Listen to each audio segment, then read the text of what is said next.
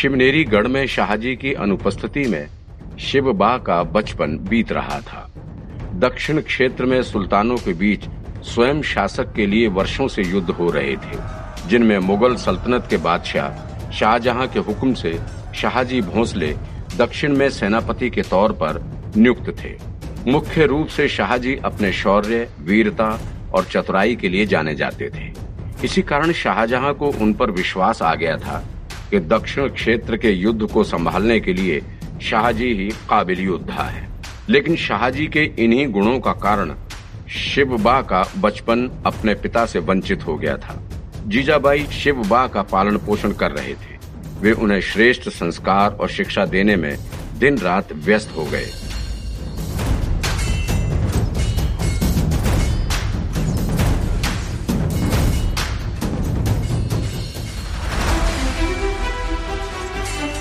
बालक शिवा अपनी माता से मिले संस्कारों से धीरे धीरे वीर तथा पराक्रमी बालक बन रहे थे। वे नित्य प्रति प्रातः काल के समय अपनी माता जीजाबाई के निकट बैठकर रामायण के पाठ सुनते थे। वे रामायण के प्रसंगों से बहुत प्रेरित थे। वे जीजा माता के साथ मंदिर जाते और अपनी माता को देखकर उनके अनुरूप वर्णन करते। एक दिन सुबह में अपने नित्य कर्म के अनुसार जीजाबाई माँ शिव भवानी के मंदिर पर पहुँचे। उनके साथ शिव भी पधारे हुए थे। हिंदू परंपरा के नीति नियम अनुसार जब भी कोई मंदिर में प्रवेश करता है, तब उन्हें घंट बजाना चाहिए और फिर वे गर्भ गृह में प्रवेश कर सकते हैं। जीजाबाई ने बिल्कुल वैसे ही नियमों का पालन करते हुए घंट बजाया और शिव भवानी देवी को नमन किया। ये देखकर बालक शिवा ने भी घंट बजाने का प्रयास किया। उन्होंने छलांग लगाकर घंट बजाने का प्रयत्न किया, मगर छोटे कद के कारण उनका हाथ घंट तक नहीं पहुँच पाता था। उन्होंने फिर से प्रयत्न किया और फिर निष्फल हो गए। इतने में राजमाता का ध्यान शिवबा की ओर गया। उन्होंने शिवा के निष्फल प्रयत्नों को देखकर चेहरे पे स्मित लिए, शिवबा को उठा लिया और कहा, लो, अब ज़ोर से घंट बजाओ। बालक शिवा ने अपने चेहरे पे मासूम हँसी के साथ ज़ोर से घंट बजाया। इस घंट को सुनकर मंदिर के इर्द गिर्द काम करते लोगों के कान थोड़ी देर सुन पड़ गए थे।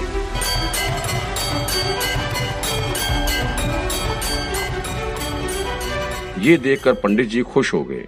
उन्होंने हँसते हुए कहा, आइए राजमाता, क्या बात है? आज शिव बा भी मंदिर में पधारे हैं।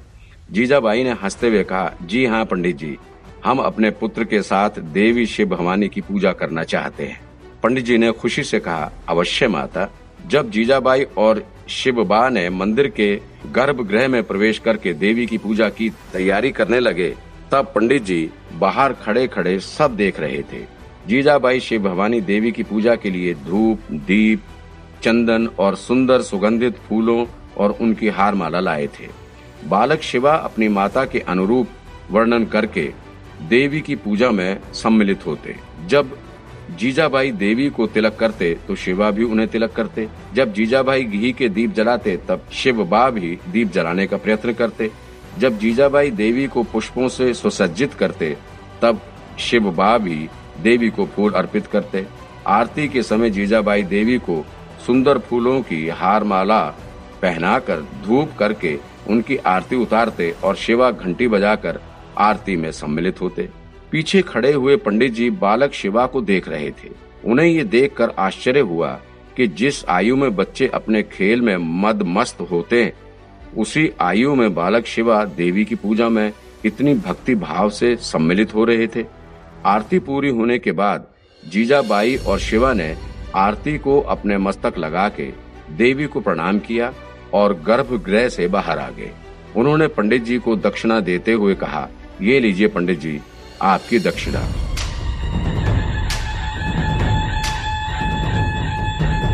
दक्षिणा लेकर पंडित जी ने जीजाबाई से कहा, राजमाता, आपकी आज्ञा हो तो एक बात कहना चाहता हूँ। राजमाता ने हँसते हुए कहा, जी अवश्य कहिए, कहीं दक्षिणा तो कम नहीं पड़ी?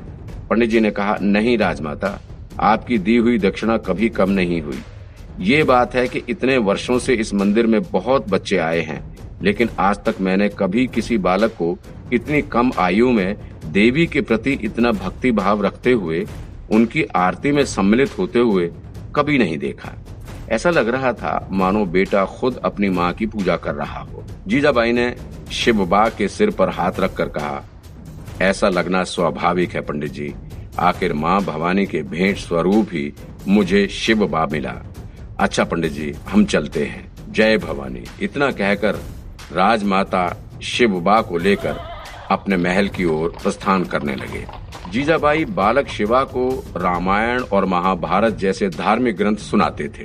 धार्मिक ग्रंथों का वाचन और मनन के माध्यम से जीजाबाई शिवबा में शौर्य, निडरता, बहादुरी, चतुराई और बलिदान जैसे संस्कारों का सिंचन कर रहे थे।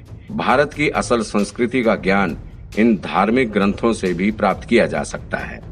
जब जीजाबाई अपने पुत्र को कोई धार्मिक ग्रंथ सुनाने बैठते, तब शिवबा उन्हें सुनने से ओतप्रोत हो जाते। बालक शिवा का यूँ ग्रंथों का मनन करना, जीजाऊ की बातों को ध्यान पूर्वक सुनना, माता के हाथों से लेकर धर्म ग्रंथ का पृष्ठ पलटना और फिर से ग्रंथों के पाठ सुनने में मग्न हो जाना, ये दृश्य देखकर जीजा माता गौरवान्वित हो जाते थे। एक रात की बात है जब जीजाऊ बालक शिक्षा को रामायण के पाठ सुना रही थी, तब श्री राम के संबंध में शिवा ने विभिन्न प्रश्न पूछना शुरू कर दिया। बालक शिवा ने प्रश्न पूछा, माँ सही सही बताओ कि श्री राम कौन थे? माँ ने विनम्र से उत्तर दिया, श्री राम राजा दशरथ के पुत्र थे। तो क्या राम बचपन से ही वीर थे? बालक शिवा ने अपनी गोलमोल आँखों को विस्मय से फैलाते हुए पूछा। माता ने हंसकर कहा हाँ बेटा, वो बचपन से ही वीर थे। उन्होंने अपने बचपन में ऐसा कौन सा कार्य किया था कि आप उनकी वीरता की इतनी प्रशंसा करते हो? व्याकुल होकर शिवा ने पूछा। जीजा माता ने समझाते हुए कहा, सुनो मेरे लाल, जब जय श्री राम की आयु तुम्हारी जितनी थी, तब इतनी छोटी अवस्था में ही उन्हें विश्वामित्र मुनि जंगल में बुलाकर ले आए थे। अभी जीजाबाई अपनी बात पूरी भी नहीं कर पाए थे कि बीच में से बालक शिवा ने उनसे प्रश्न पूछ लिया। तो जंगल में आकर उन्होंने क्या किया? जंगल में महर्षि मुनियों को जो राक्षस कष्ट दिया करते थे और जो उनके यज्ञ में बाधा उत्पन्न करते थे, उन्होंने उन सभी राक्षसों को मार भगाया। अच्छा बालक बड़ा हैरान हुआ। मगर माँ, राक्षसों को मार भगाने में कौन सी बहादुरी हुई? वो तो मनुष्य से कमज़ोरी होगा ना? नहीं पुत्र, राक्षस मनुष्य से बहुत बलवान होता है। हाँ ये दूसरी बात है कि वो दुष्ट और नास्तिक होता है और उसके पास बुद्धि भी कम होती है। ये सुनकर बालक शिवा ने जिज्ञासा से पूछा तो माँ, आपके कहने का मतलब है कि राक्षस महामूर्ख होता है? हाँ शिवबा राक्षस इसीलिए महामूर्ख होते हैं क्योंकि उसे अच्छे बुरे का ज्ञान नहीं होता। ये सत्य है कि राक्षस शारीरिक शक्तियों में मनुष्य के मुकाबले बहुत बलवान होता है, लेकिन मनुष्य बुद्धिमानी होता है। इसीलिए युद्ध के दौरान ये ज़रूरी नहीं कि योद्धा हमेशा अपने बल पर ही विजय प्राप्त करे। कभी कभी अपनी बुद्धि से बड़े से बड़े युद्ध पर भी आसानी से विजय प्राप्त कर सकता है। राजमाता का स्वर अत्यंत गंभीर हो गया। अच्छा माँ, मुझे ये बताओ कि अभी वो राक्षस कहाँ रहते हैं? बालक शिवा ने पूछा, क्या अभी भी वो महर्षि मुनियों को हैरान कर रहे हैं? हाँ मेरे पुत्र, राक्षस आज भी महर्षि मुनियों को हैरान कर रहे हैं। लेकिन अब वो पहले की भांति सिर्फ़ जंगल में ही नहीं रहता, आजकल वो गाँव गाँव घर घर घूमता है। इतना कहते हुए जीजाबाई को अत्याचारी दृश्यों का स्मरण होने लगा। तुरंत शिवा ने पूछा तो क्या माँ हमारे शिवनेरी में भी राक्षस हैं? जिजाऊ ने अपने पुत्र के सिर पर हाथ फेरते हुए कहा, नहीं पुत्र, शिवनेरी में राक्षस अभी तो नहीं है, लेकिन जल्द आने वाला है। लेकिन दुष्टों को ज़्यादा याद नहीं करना चाहिए। वो आएँगे, तब देख लेंगे। जीजाबाई ने बालक के मन को बहलाकर उस मुद्दे को बदलने की कोशिश की। मगर शिवा बालक ज़रूर थे, लेकिन साथ साथ बुद्धिमानी भी थे। उन्होंने तुरंत खड़े होकर कहा नहीं माँ, आपने ही मुझे सिखाया है कि बुद्धिमान योद्धा हमेशा पहले से ही युद्ध की तैयारी कर लेता है। और अब कहते हो, उसके आने पर देखा जाएगा। नन्हे बालक का यूँ गुस्से में आकर गूढ़ बात बोलना देखकर जीजाबाई अपने दांतों तले उंगली दबाती रह गई। और अचानक उन्हें स्मरण हुआ कि देवी शिव भवानी ने सही कहा था कि ये बालक अद्भुत होगा। जब जीजा माता को ये अनुभव हुआ कि शिवा के इन प्रश्नों का अंत होना असंभव है तब उन्होंने कहा, ठीक है, शिवा तो तुम भी पहले से ही तैयार रहो। तुम्हें भी श्री राम की तरह ही राक्षसों का विध्वंस करना होगा। इस पर गर्व का अनुभव करते हुए शिवा ने जीजा माता से कहा, ठीक है माँ तो शीघ्र ही शोभा जी और हनुमंते जी से कहो कि मेरे लिए नई नई तलवारें और नए नए भाले ला दे अच्छा शीघ्र ही तुम्हारे लिए सब प्रबंध हो जाएगा। चलो पहले दूध पी लो और फिर जल्द ही सो जाओ। जीजाबाई ने अपने पुत्र को वारी हो जाने वाली नज़रों से देखते हुए चूम लिया। बालक शिवा ने दूध पिया और सोने के लिए अपने शाही बिस्तर पर लेट गए। लेकिन राक्षसों वाली बातें उनके मन को डटोर रही थी। इतने में जीजाबाई उनके पास आए और कहने लगे, शिवा, अपने मन को शांत करो और सो जाओ। तब अपने चेहरे पे मासूम सी मुस्कान लिए शिवबा ने कहा, माँ, मुझे अभी भी नींद नहीं आ रही। जीजाबाई ने भविष्य का अंदाज़ा लगाते हुए कहा, शिव बा आज जितना सोना है, उतना सो जाओ, क्योंकि कल हिंदुस्तान पर स्वराज स्थापित करने हेतु तुम्हें शायद दिन रात युद्ध लड़ना पड़े। उस वक्त तुम्हें सोने का समय नहीं मिलेगा।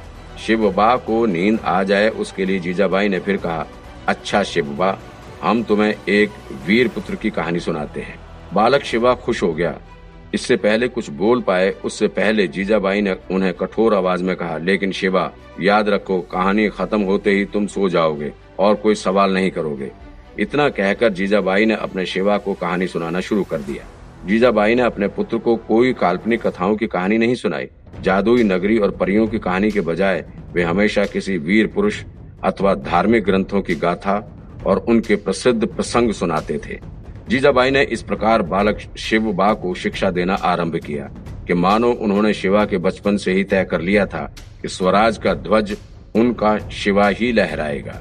शिवनेरी में शाहजी महाराज की अनुपस्थिति में जीजाबाई ने शोभा जी को ज़िम्मेदारी सौंपी कि बालक शिवबा को तलवारबाजी सिखाए। राजमाता की आज्ञा का पालन करते हुए शोभा जी ने शिवबा को तलवारी से युद्ध करने की प्रशिक्षा देना शुरू कर दिया। वीर शिवाजी के लिए तलवारें भी बन गई थीं और भाले भी तैयार हो गए थे। वो सदैव अपनी छोटी छोटी तलवारों और भालों के साथ खेला करता था।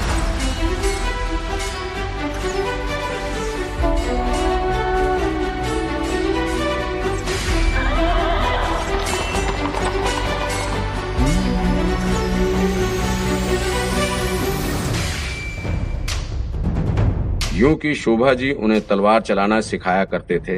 अतः शोभा जी पर ही उन्होंने एक दिन वार कर दिया और बोले, बड़े वीर बनते हो।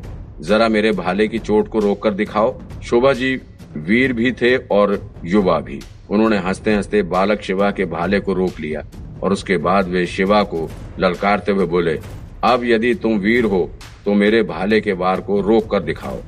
खेल खेल में शोभा जी ने अपना भाला धीरे से शिवा की तरफ़ फेंका। शिवा ने भाले को रोकने का प्रयास तो किया, किंतु वे असफल हो गए। परिणाम स्वरूप भाले की नोक उनके घुटने के नीचे के पैर में चुभ गई। शिवा हाय हाय करने लगे। शिवबा को यूँ घायल देख शोभा जी को मन ही मन अत्यंत दुख हुआ। मगर अब वे कर ही क्या सकते थे? अफसोस प्रकट करते हुए उन्होंने शिवा से कहा, माफ़ करना शिवा, माफ़ करना। खेल खेल में मुझसे थोड़े ज़्यादा ज़ोर से तुम पर वार हो गया। वे शिवा के निकट आए और उनके घाव को बांधने के लिए रुमाल निकालने लगे। ठीक उसी समय बालक शिवा ने उन पर अपने भाले से आक्रमण कर दिया। घायल शिवा को यूँ अचानक वार करते देख शोभा जी दंग रह गए। यूँ तो शोभा ने भाले को रोकने की भरपूर चेष्टा की, किंतु वे सफल नहीं हो पाए और उनका दाहिना पैर जख्मी हो गया। खेल समाप्त होने पर दोनों घायल और राजमहल के आँगन में बैठे थे कि इतने में एक सेवक ने आकर सूचना दी आप दोनों को राजमाता जीजाबाई ने शीघ्र ही दरबार में उपस्थित होने का हुक्म दिया। ये सुनकर दोनों डर गए। शिव बा ने घबराते हुए पूछा, क्या करें शोभा जी? शोभा जी ने कहा, राजमाता का आदेश है तो जाना तो पड़ेगा ही। दोनों घायल वीर दरबार की ओर चलने लगे।